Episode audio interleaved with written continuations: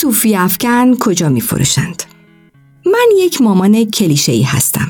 از همانهایی که احتمالاً بارها این جمله رو به بچه ها و اطرافیانشون خواهند گفت. مادر نشدی که بفهمی. من یه مادر کلیشه‌ای هستم و در جستجوی مادرهای کلیشه‌ای همچون خودم. مادرهایی که از کلیشه های مستور و نامکشوف فراوان سخن می‌گویند.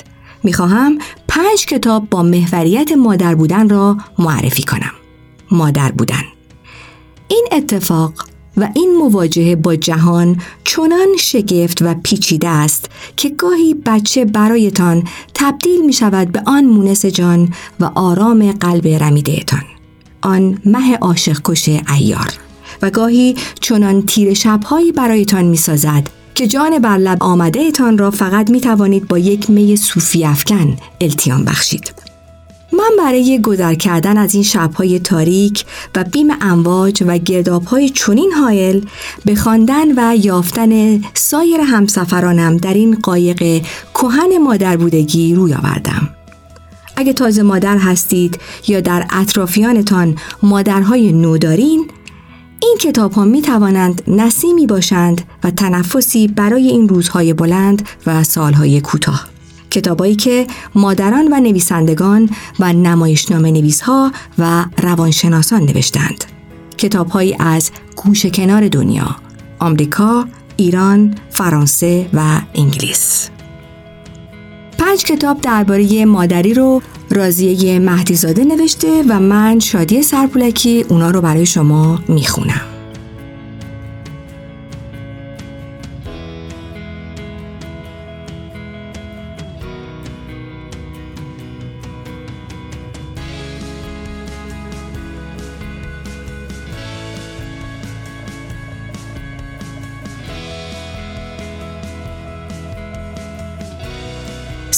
معرفی و نقد کتاب وینش با همکاری استودیو ستا و سجاد سجودی تقدیم می کند.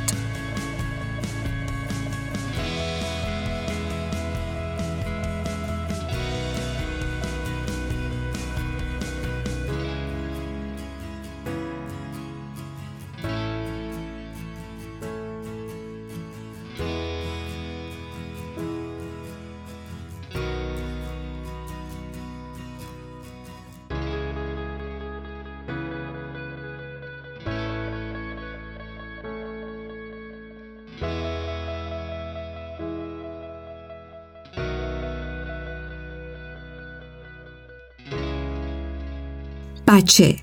نوشته ماری داریوسک. انتشارات دیداور در ماه نخست تولدش نیمی از من در این دنیا بود. حرفها را نصف نیمه می شنیدم. آدمها را نصف نیمه می دیدم و کتابها را سرسری می خواندم. نیمی از مغزم متعلق به او بود به بچه. سردش نباشد. درست نفس می کشد. صدای ناله او بود. با هر کسی که حرف می زدم از احساسم می گفتم. اما جدیش نمی گرفتند. گمان می کردند ادا و ژست یک مادر جوان است یا سانتیمانتال های ذهن یک نویسنده. نوعی از دیوانگی بود دقیقا. من در دنیای دیگری سیر می کردم. انگار موجودی فرازمینی بودم. مدام در حال آگاهی از آنچه داخل جمجمهش است و پیوسته هم انعکاس صدای خودش را میشنود. کتاب توسط نویسنده و روانشناسی نوشته شده که به تازگی مادر شده است. این کتاب یادداشت‌های پراکنده و بریده نوشته است از روزها و هفته ها و ماههای ابتدایی مادر شدن. فهرست این کتاب شامل سوالهایی می شود از این قبیل. چرا در ادبیات نوزادان کم هستند؟ با حرفهایی که درباره نوزادان زده می شود چه باید کرد؟ چرا همه نوزادان را یکی می بینیم؟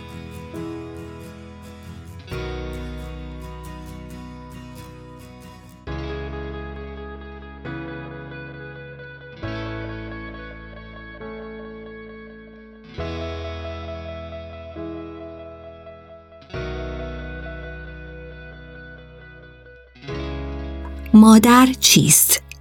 چرا زنان بیشتر از مردان مادرند؟ خواندن این کتاب بیش از اندازه به من چسبید. ساده و صمیمی و پر از ها و جزئیات ریز مادرانگی. اگه مادر هستید، قطعا حس می کنید بخشهایی از کتاب را خودتان نوشته اید. مثلا این بخش را انگار من نوشتم. بچه قلتیدن یاد گرفته است. مدام تکرارش می کند. به پشت دراز می کشد. پاهایش را تاب می دهد. شانهش را خم می کند. گردنش را بلند می کند. باسنش چند متر بلند می شود. تلاشش متحیرش می کند. لاک پشتی است که از لاکش سر برمی آورد. روی شکم که میگذاریمش لگنش میلرزد و به یک باره میچرخد. در همان حال متوقف می شود و دستش زیرش باقی می ماند. اما صدایمان نمی کند. حضورمان را از یاد برده. به تنهایی در مقابل کوه می استد. در وان، روی تختش، در کالسکش، روی زانوهای ما همه دقدقش این است که تمرین کند. خنده های سرخوشانه ما دیگر سرگرمش نمی کند. او کار مهمتری دارد.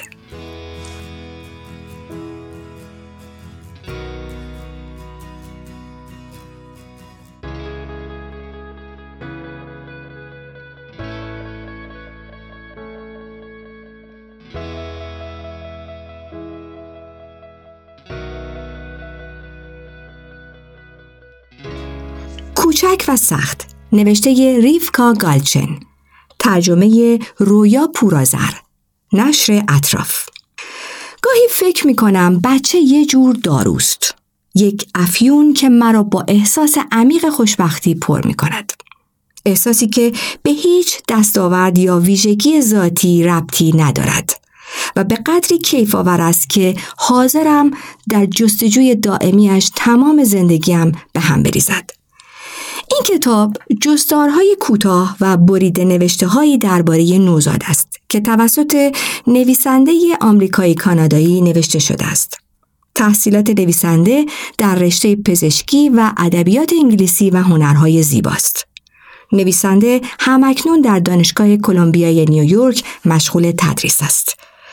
نکته ای که در این یادداشت های بسیار کوتاه و پراکنده برای من جذابیت داشت استراب و حراسی است که در نوشته ها موج می‌زند. نوعی ترس از اینکه ممکن است همین حالا بچه بیدار شود و این یادداشت همینجا نصف کاره بماند.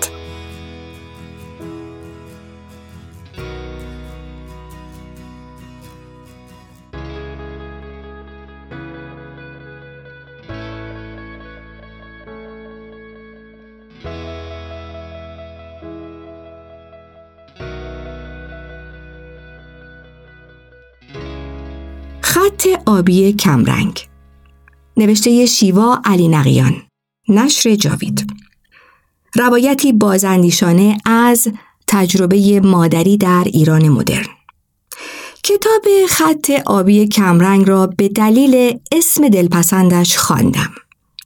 اسمی که نشان از شروع سلسله حوادث دارد. خط آبی که روی کیت پلاستیکی ظاهر می شود و نشان می دهد شما دیگر یک انسان تنها نیستید. از همین حالا تا 270 روز دیگر کم و بیش دو جان هستید. کتاب مواجهه یک مادر است. در شهر تهران با مسئله بارداری و کلاس های دست جمعی یوگا. بیمارستان و پزشکان و تصمیم بین دو انتخاب زایمان طبیعی و سزارین. توجه به نکاتی مثل بسترهای اجتماعی و فرهنگی و اقتصادی و سیاسی تا چه میزان می‌تواند بر تجربه و زیست مادرانه افراد تأثیر بگذارد. زن تحت سیطره گفتمانی تخصص پزشک و سرمایه شوهر قرار می گیرد.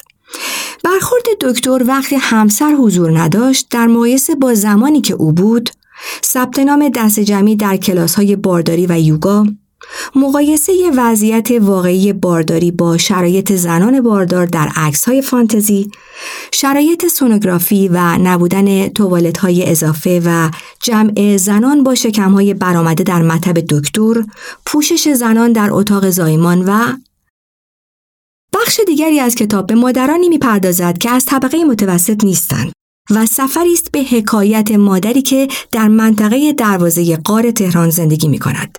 شروع کتاب با شعری از حسین منزوی است. تو ترجمان جهانی بگو چه می‌بینی؟ کتاب در چهار فصل نوشته شده است.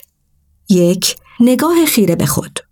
دو آینه دیگران. سه نگریستن به دیگری. چهار ملاحظاتی پیرامون ما.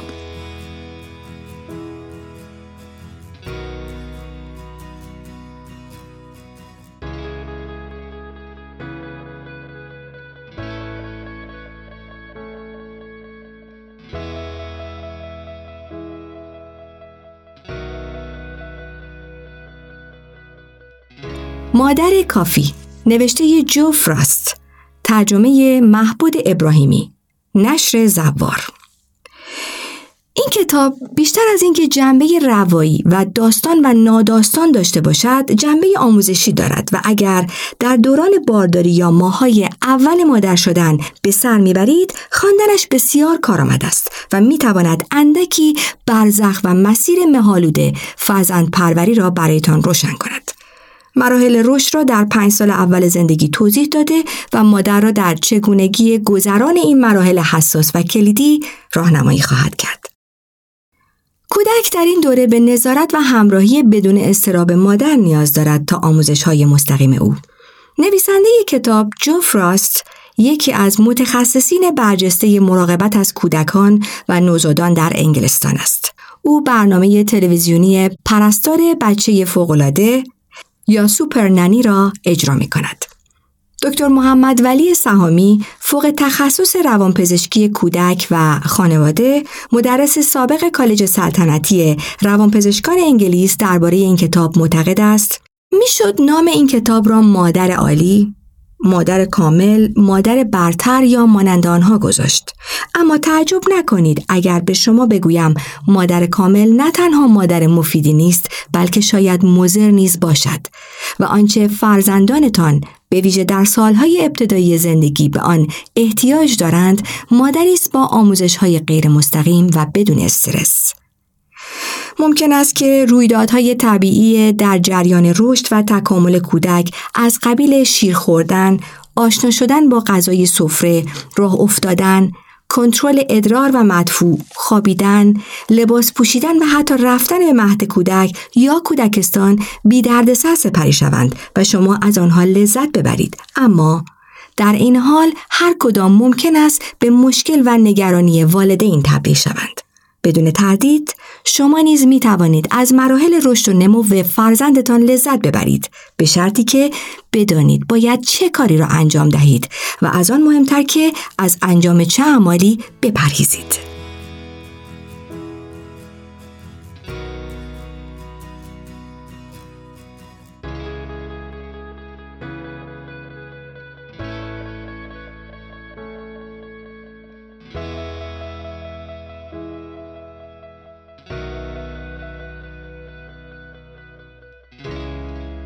هفته چهل و چند گردآورنده فاطمه ستوده نشر اطراف این کتاب 20 روایت از مادران تحصیل کرده و طبقه روشنفکر درباره دغدغه تربیت کودک و آگاهی بخشیدن به آنها احساسات قلیز و گاه متناقض است. هر روایت دریچه است به دنیای یک مادر. یکی از ویژگی هایی که این کتاب را خواندنی می کند اسم هر یک از روایت هاست. دیوار چین قد دلتنگی من است. از چشم های پشت پیکسل ها دلم می ریزد. من و مف دماغ پسر خانم سانتاک. قصه نوح و زرتشت پلاستیکی. آمادم نورا سوال موعود را بپرسد. گوگل مام دیالکتیکی سر میز شام و همچنین در توضیحات ناشر درباره این کتاب آمده است که هدف این کتاب ارائه الگویی برای مادر نمونه نیست. روایت هر یک از این مادرها که در پستوهای ذهنیشان در جستجوی هویت انسانی و مستقل خود هستند داستان شکلگیری سبکی از مادرانگی است که حاصل ارتباط دو انسان منحصر به فرد و تکرار ناپذیرند داستان شیرینی که قصه مادری در حیاهوی عصر حاضر را روایت می کند. کسانی که در هفته چهل و چند قلم زده اند، دانش آموختگانی در رشته های فیزیک، کامپیوتر، تئاتر، حسابداری، جامعه شناسی، شهرسازی، زبانشناسی، روزنامه نگاری، مدیریت منابع انسانی، علوم ارتباطات، گرافیک، روانشناسی، الکترونیک، ادبیات، محیط زیست و علوم تربیتی هستند که بیش و پیش از آنکه مهندس، نویسنده، ویراستار، مترجم، طلبه، مدرس، کارمند، خاندار و روانشناس باشند، مادرند.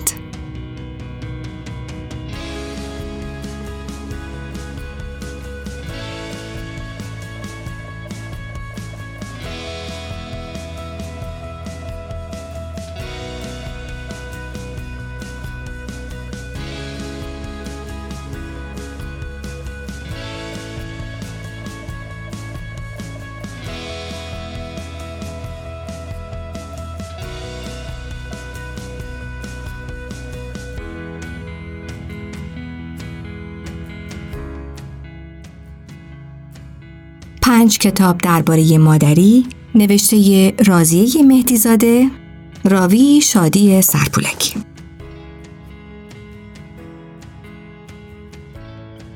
این مطلب و دهها مطلب دیگر درباره کتاب های کلاسیک و جدیدتر را در سایت معرفی و نقد کتاب بینش بخوانید.